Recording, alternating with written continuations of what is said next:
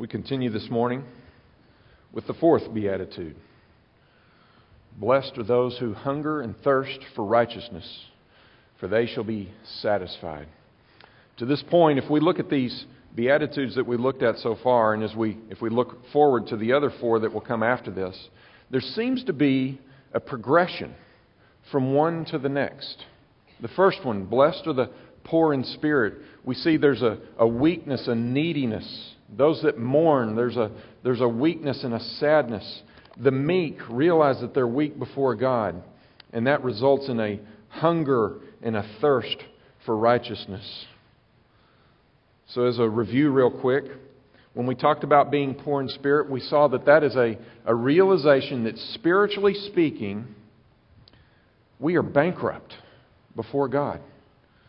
There is nothing that we can do that can overcome our spiritual condition, which is against God, and we need Him to intervene in our lives. And so, because of that realization that we are spiritually bankrupt, we then do the next one. We mourn.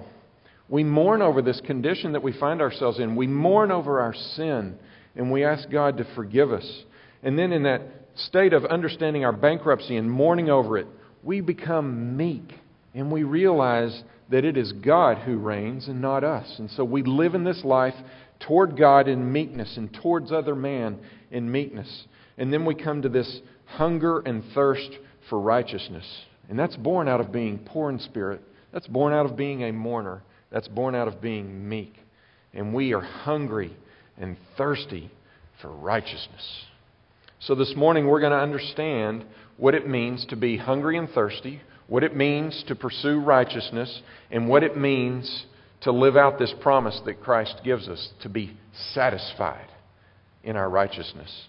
And so I want to start, just as we've done each week, by looking at the condition that Jesus states Blessed are those who are hungry and thirsty for righteousness. And then we'll follow up and look at the promise they shall be satisfied. And as we look first at the first half of this beatitude and this, this condition, I want to ask two questions. We're going to address two questions, and then I'm going to give two warnings. Okay, so follow with me. We're going to have two questions followed by two warnings before we move next to the promise that Christ gives us. Question number one. Question number one. What does Jesus mean by hunger and thirst? We need to get this right because this is pivotal in this beatitude. We need to understand as we look at each of these that the Beatitudes were designed to startle the disciples. And they're designed to startle you and me. These aren't passive little soft words that Jesus is talking about. Poor in spirit is like a brick through a plate glass window to be blessed. To be blessed as a mourner is a brick through a plate glass window. To be hungry and thirsty here this morning is a startling description of what Christ expects out of his followers, the disciples, you and me, if we profess him as Lord. And so, Jesus here, we need to understand, was speaking at the moment to people who had no guarantee about their next meal or where they were going to get water from. Fact, if you looked at the person that lived, the disciple that lived in Jesus' day, you would see that they planned their trips to make sure that they passed by watering holes, wells that were dug in the Old Testament days that they could draw water from, lest they die. So they understood thirst. They understood hunger. They didn't, these disciples that followed Jesus didn't have crops that they were tending to. They left their nets. Okay? And they were dependent upon God to provide for them. They didn't even have a place to lay their head down, Jesus says, if you follow me. That's what it will be like. And so these disciples understood the analogy that Jesus is giving, the metaphor that Jesus is giving about hunger and thirst. Well, I'm going to say that we have a little bit of a problem identifying with this idea of hungering and thirsting for something. This can be a difficult beatitude, if not like the others weren't, but this could be an especially difficult beatitude for us to adhere to and to follow and to embrace because we don't have this need for food and water like the disciples did. We have certainty. If you get in your car and you drive down Washington Street, you can solve your hunger and your thirst with the change that's in the console of your car or under the seats just like that at any one of 25 locations. Right? We, we don't have this desperation for food and water solutions in our life, it's everywhere. We, as Americans, every one of us in this room is overfed and overwatered, right? So I want you to cast that aside and because you're going to have struggles identifying with this idea of hungering and thirsting if you're thinking along those lines. So let me take you somewhere. I want you to go in your mind for a moment and ask yourself where or when was a time in my life that I truly hungered and thirsted? And let's go with food right now. You know, there's, there's times when you go swimming. I can remember as a kid swimming for two or three hours and coming out of the pool and devouring a full family sized bag of Doritos. Okay? And hot dogs, you just, you don't even chew it. You're so hungry. You're so hungry, you're trembling, right? There's one scenario. How about this? I was in Uganda two summers ago, and we were in a remote place up in the northern part of the country, working, carrying water down, trying to build a building uh, out of mortar and stuff that we were making, and we had to haul water the better part of a quarter of a mile. And came when lunchtime came, I was absolutely famished to where I was trembling and wanting food. Well, the food that they served us, we watched them prepare it. It was a chicken. It was multiple chickens running around, and we heard them killed, and then we saw them served on the plate.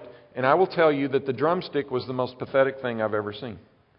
There was more bone than meat. These were the boniest chickens you've ever seen in your life. So I didn't get a big lunch. But that night, oh, we got a meal. The, the people went down to the Nile River and they caught tilapia.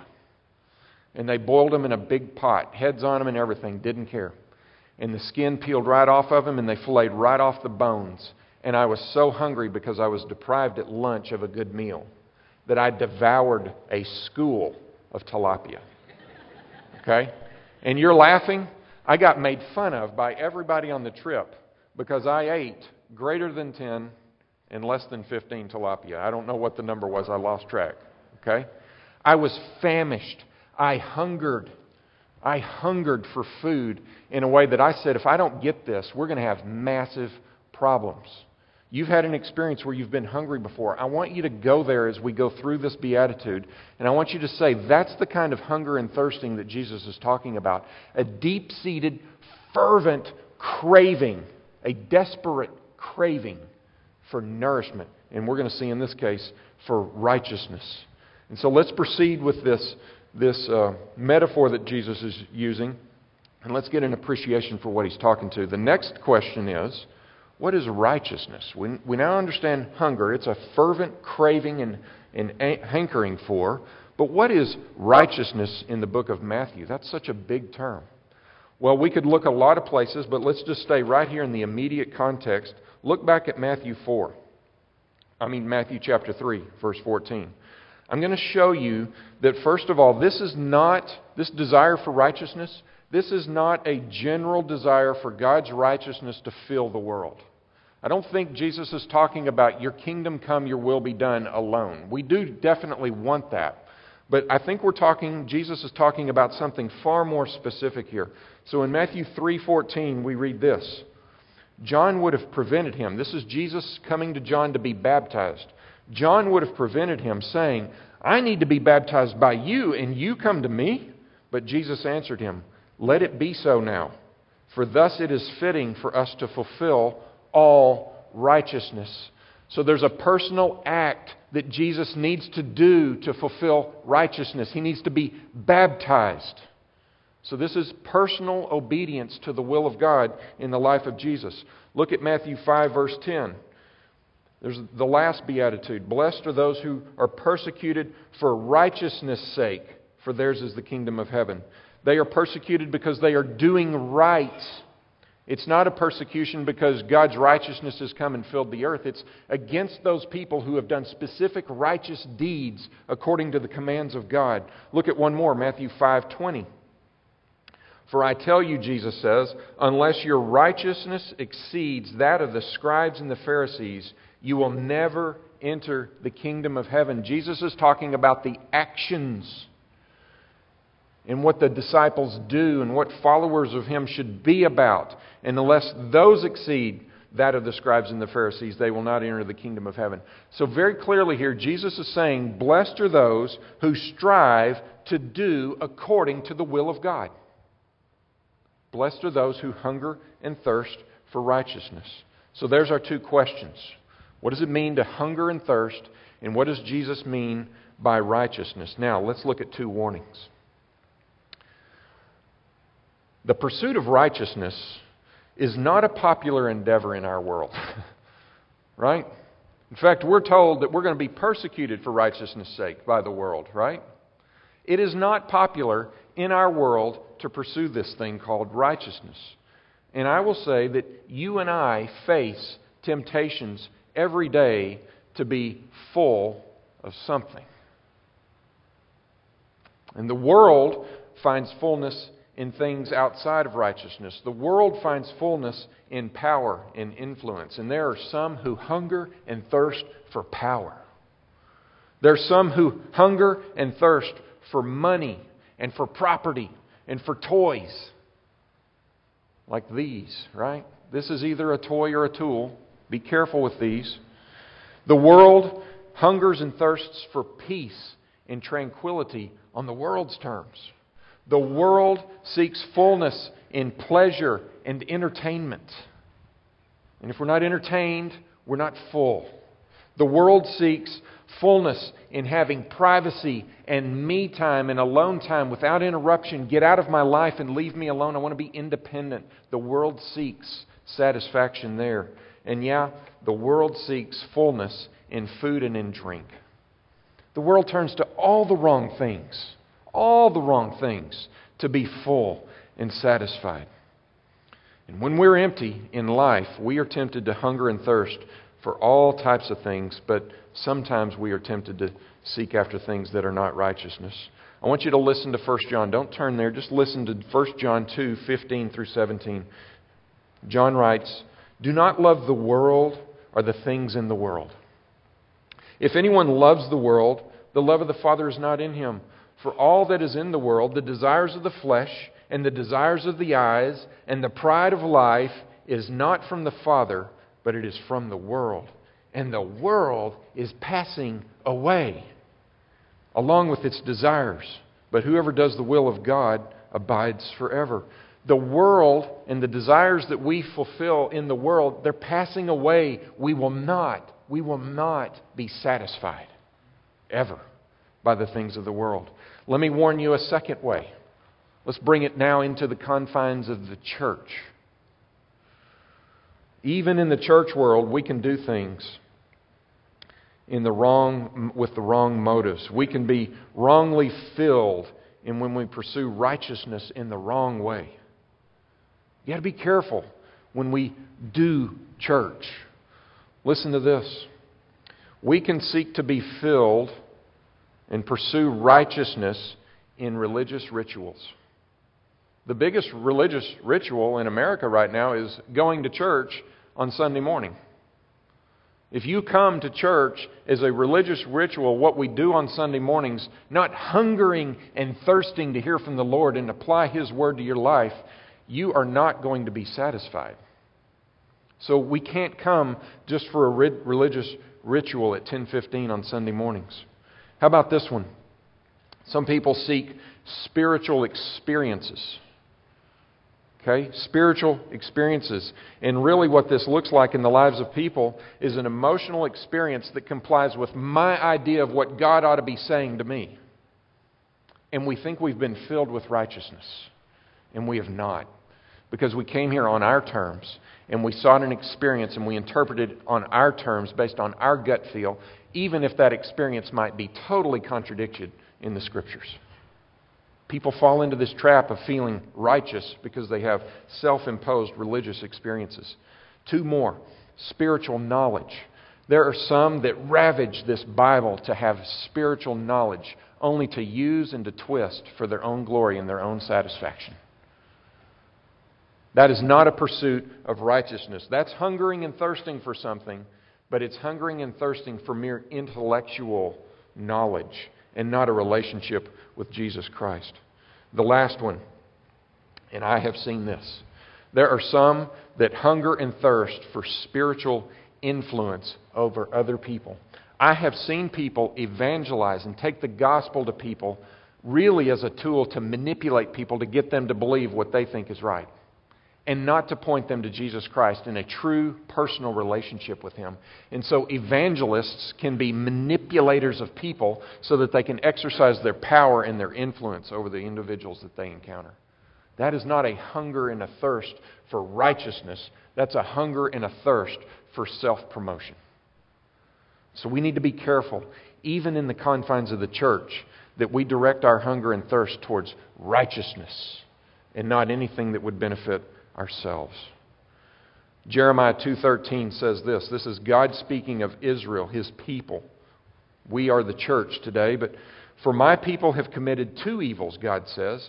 They have forsaken me, number 1, the fountain of living waters, so they've not thirsted after me, and they have hewed out cisterns for themselves, broken cisterns that cannot hold water. They have hungered and thirsted for something other than God and His righteousness. And they've sought to water themselves with their own cisterns that they've hewed out by themselves. And God says, They are not, they have forsaken me, they have committed two evils, they are not pursuing me. You know, that passage I've talked about, the most frightening passage in Scripture to me at least, is, is Matthew 7 21. Not everyone who says to me, Lord, Lord, will enter the kingdom of heaven. And then what does it say? But the one who does the will of my Father will enter the kingdom of heaven. The one who hungers and thirsts for righteousness will enter the kingdom of heaven, is another way to say that. And so we've got to be careful as we live in this world that pursues, that's hungry and thirsty for things other than righteousness, and we have to be careful as a church when we come here and gather that we are hungering and thirsting after righteousness and not after something else like a religious ritual or a spiritual experience or power. To hunger and thirst for righteousness is to seek it as steadily and fervently as we seek food and water. And you seek food and water in ways that you're not even aware of. I mean, we've got three meals a day, right? And then we, we put stuff in between those meals. We are constantly pursuing food and water. And we don't even know we're doing it. Do you have that kind of pursuit for righteousness in your life? Do you pursue righteousness in Christ as much as you pursue food and water? The person who hungers and thirsts for righteousness in this way is pursuing God and His will for their lives. And the blessed man, Jesus says, pursues righteousness. And this is not simply because he fears God, though he does but because righteousness has become to him the most important and burning desire within his life. Listen to 2 Corinthians 5:20 and 21. Therefore, Paul writes, we are ambassadors for Christ, making his, God making his appeal through us. We implore you on behalf of Christ, be reconciled to God. There's the hunger and the thirst. Be reconciled to God. For our sake, he made Christ to be sin who knew no sin, so that in him we might become the righteousness of God. We might be satisfied in Christ because we pursue him and we are reconciled to God through him. So there's two warnings after we look at these two questions. Let's be careful that we endeavor to pursue righteousness and we point our hungers and thirsts towards God and not the things of this world. Now let's look at the promise that Jesus gives us with this beatitude. They shall be satisfied. We can't go too quick over this phrase, for they shall be satisfied. Satisfied is a huge word in this passage. It doesn't mean partially filled, it doesn't mean staved off for a moment. Jesus Christ promises those that pursue righteousness, those that hunger and thirst for it will be given it to the full. To the full. Filled entirely. My cup can runneth over. You've heard scripture like this, right? Well, listen to Psalm 23. I want you to turn there with me. Psalm chapter 23, the first three verses. I want to show you this beatitude happening in the Psalm of David here in, in Psalm 23. You know this. You're familiar with this. Maybe you've got this memorized. David writes this The Lord is my shepherd. What? Shall not want. I'm satisfied, right? If you're satisfied, you have no want. And that's what Jesus is promising us in this beatitude. If you're hungry and thirsty for righteousness, you're not going to want it because you're going to get it. And so the Lord is my shepherd, I shall not what? want. Look what he does next. He makes me to lie down in green pastures. What does a sheep do in a pasture? He eats. He's hungry. And He takes us to pastures where we can be satisfied to the full. He leads me beside still waters. Why do we need water? Because we're thirsty. And Christ leads us, the Lord our shepherd leads us beside still waters to satisfy our thirst. Then look, He restores my soul. That restoration is the satisfaction of being hungry and thirsty and being satisfied by the Lord. He restores our soul. And He leads us in paths, and there's the word of what? Righteousness. Blessed are those who hunger and thirst for righteousness. He's going to lead us on that path of righteousness, and He will satisfy us. And that's what Psalm 23, 1 through 3 is about. So we can be assured that if we hunger and thirst for righteousness, our faithful God's going to fill us with righteousness. The problem is we hunger and thirst for things other than righteousness, things of this world, and God's not going to pour those things into us, and those things are going to burn off, and we are not, we are not going to be satisfied. So the desires of our heart will be met only when we desire righteousness. And I want to show you, I want us to now turn to John chapter 4. There's a lot of verses that we could look at. We're going to look at two in John chapter 4, starting in 14, or just, just verse 14. And then we'll look at one in John 6. I want to show you that hungering and thirsting for righteousness is a hunger and a thirst for Jesus Christ. For Jesus Christ we will see that Jesus Christ is our righteousness. So Jesus is encountering the woman at the well, right? In John 4, starting in verse 13, Jesus says to her, Everyone who drinks of this water will be thirsty again. So there's a hunger and a thirst for a thing of this world, liquid H2O water. Okay? You're hungry and you're thirsty for that, you get some, you're going to want some again. It's not going to satisfy you. But whoever drinks of the water that I will give him will never be thirsty again. Do you thirst for Jesus Christ? If you go and draw from the well that is Jesus Christ, if you go seek righteousness, you will never thirst for righteousness again. It's a promise right here in the Bible. The water that I give him will become in him a spring of water welling up to eternal life. You talk about being full you're being filled with the water that Jesus Christ is, eternal water, and it will well up and come out of you, and you will have eternal life. You will have satisfaction forever. That's what it means to be filled with, to, to be satisfied in our craving for righteousness. Jesus Christ is our righteousness. Look at the next one, John 6, 53, starting in 53.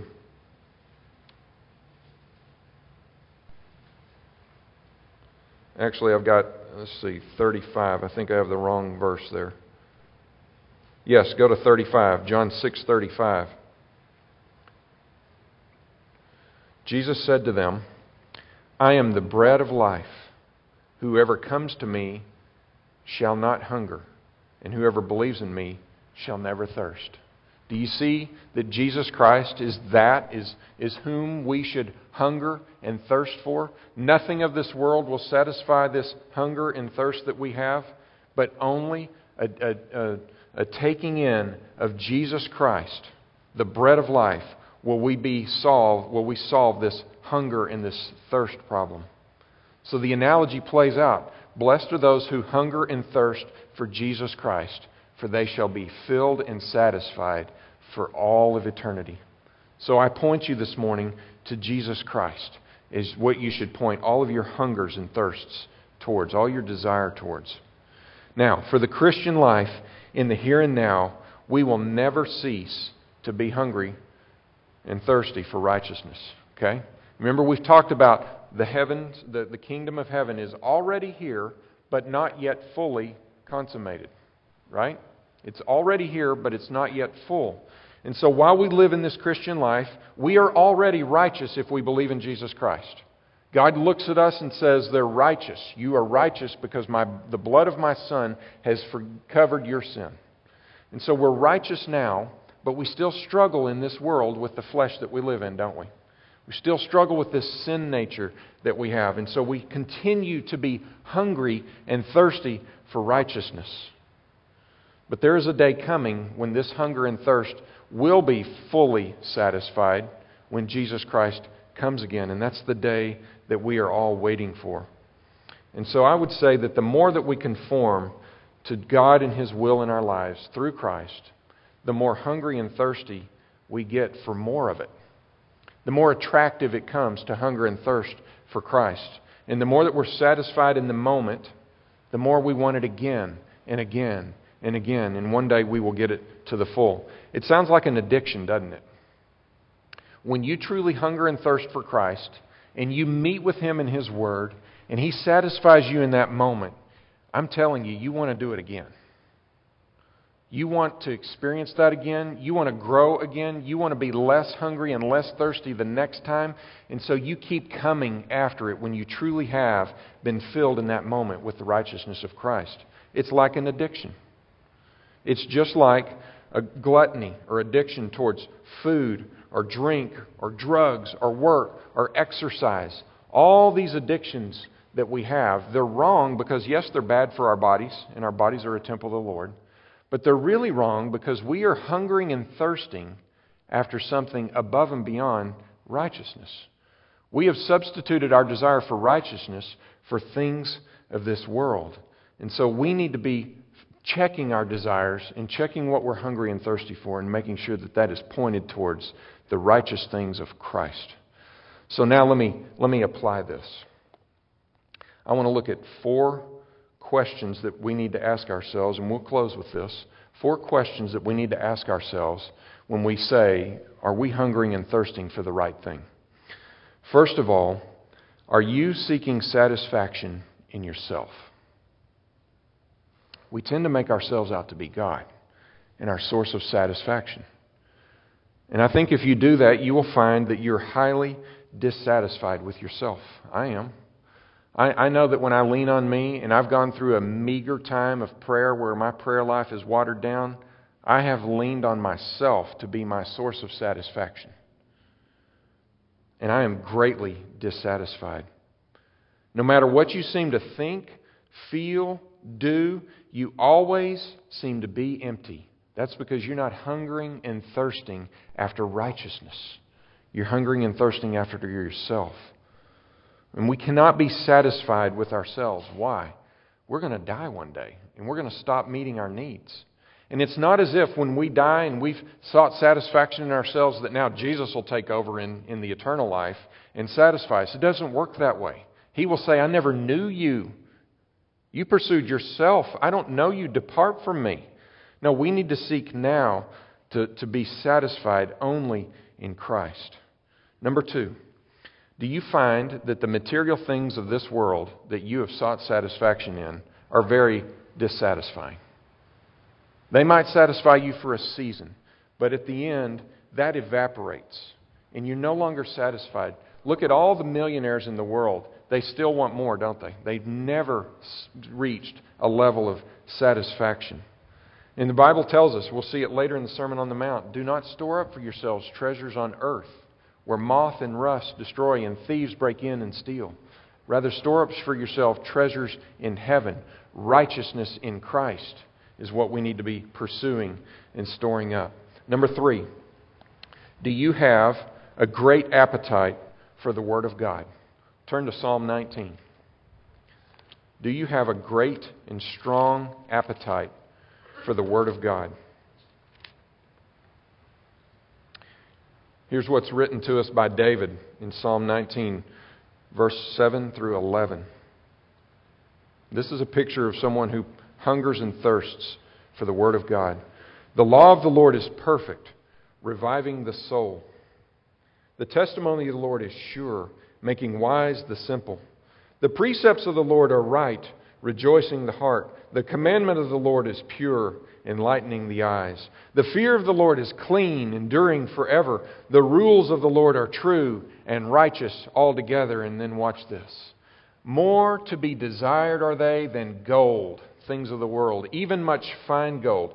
Sweeter also than honey and drippings of the honeycomb. Moreover, by them is your servant warned. In keeping them, there is great reward. We're warned, we hunger and thirst for them, and when we keep them, we are satisfied because righteousness is found in the Word of God. I'm concerned I'm concerned about the American church. And we are part of the American church. I'm really concerned about the condition of the church in America today. There seems to be a lack of hunger and thirst for the Word of God. And there's a great and tremendous desire for a whole bunch of activities and, and fun, if you will. And we can have plenty of fun in the Word of God, but there is a hunger and a thirst that is not pointed towards the Word of God in the American church. And we can see evidence of this, and we can see the fruits of this all over the place. Many people in church say, What's in it for me? This church needs to meet my needs. This church is a place for us to be satisfying our hunger and our thirst for righteousness. And we do that by coming and gathering around this word in every time that we, we gather, whether it be at 9 o'clock in Sunday school, 10:15 now, Sunday night, Wednesday night, women's mentoring, men's mentoring, Bibles. We are hungering and thirsting for righteousness, and together we go and draw from the well that is Jesus Christ, the Word of God. The American church is forsaking this. May we not be one that's a part of that. And may God use us to draw other churches to hunger and thirst for His Word. You know, you never have to put a plate of food in front of a hungry and thirsty man and beg him to eat, do you? You don't have to do that. You don't even have to tell him to eat. If it's there, he's devouring it. And if we're really hungry and thirsty, we're not going to have to beg one another to open the Word of God and eat and drink. It's going to be a sign of what you truly hunger and thirst for. And if you're apathetic towards this, then you have a report card right there that says you're not hungering and thirsting for the righteousness that is found only in the Word of God and in His Son, Jesus Christ. Last one. Turn to Matthew 19. This will be the last one we look at by way of application. Is your hunger and thirst for righteousness unconditional? Is it unconditional? In Matthew 19, starting in verse 16, we see the rich young ruler, the parable of the rich young ruler. And it says this And behold, a man came up to him, saying, Teacher, what good deed must I do to have eternal life? So we see right there, there's some hunger, right? And some thirst. And Jesus said to him, Why do you ask me about what is good? There is only one who is good. If you would enter life, keep the commandments. And he said to him, Which ones? And Jesus said, You shall not murder. You shall not commit adultery. You shall not steal. You shall not bear false witness. Honor your father and your mother, and you should love your neighbor as yourself. And the young man said to him, All these I have kept. What do I still lack? And Jesus said to him, If you would be perfect, go sell what you possess and give to the poor, and you will have treasure in heaven. And come, follow me. And when the young man heard this, he went away sorrowful for he had great possessions. So this man was hungry and thirsty for the things of this world, not for righteousness. He found satisfaction in the things of the world temporarily, but we see that he's living in a state of dissatisfaction because he asks Jesus, What can he do to get eternal life? He realizes everything that he is about is not going to satisfy him. He was rich. And yet he was satisfied in the moment, but he wanted eternal life and nothing he owned could fill that need. And when he was told about how to get what he desired, he was disappointed because his hunger and his thirst was pointed to the wrong things. So, how many of us, or how many moments in our life, do we want to be right with God, but we don't point our desires towards Him? How many times do we say, I want eternal life in Christ, but I am not willing to hunger and thirst after Him? I'm going to go get it from the things of this world. That's a question that we often need to be asking ourselves. There's a time coming when it's going to be too late to hunger and thirst for righteousness. There's going to be a time that comes that we will hunger and thirst for righteousness, but it will be impossible for us to be satisfied. We're going to have a moment where we're going to meet with Christ, and He's going to determine if we will spend eternity with Him or if He's going to say, Depart from me, I never knew you. And if He says, Depart from me, I never knew you, we will then hunger and thirst for righteousness forever, and it will never be satisfied. Ever. Because we have been cast away from Christ. But if He says, Well done, my good and faithful servant, come we will no longer hunger and thirst for righteousness because we will be filled to the top and overflowing for all of eternity. So, where are you right now? Are you hungering and thirsting for the righteousness that is found only in Jesus Christ? If you are, I pray that He will satisfy you as He has promised. Let's pray.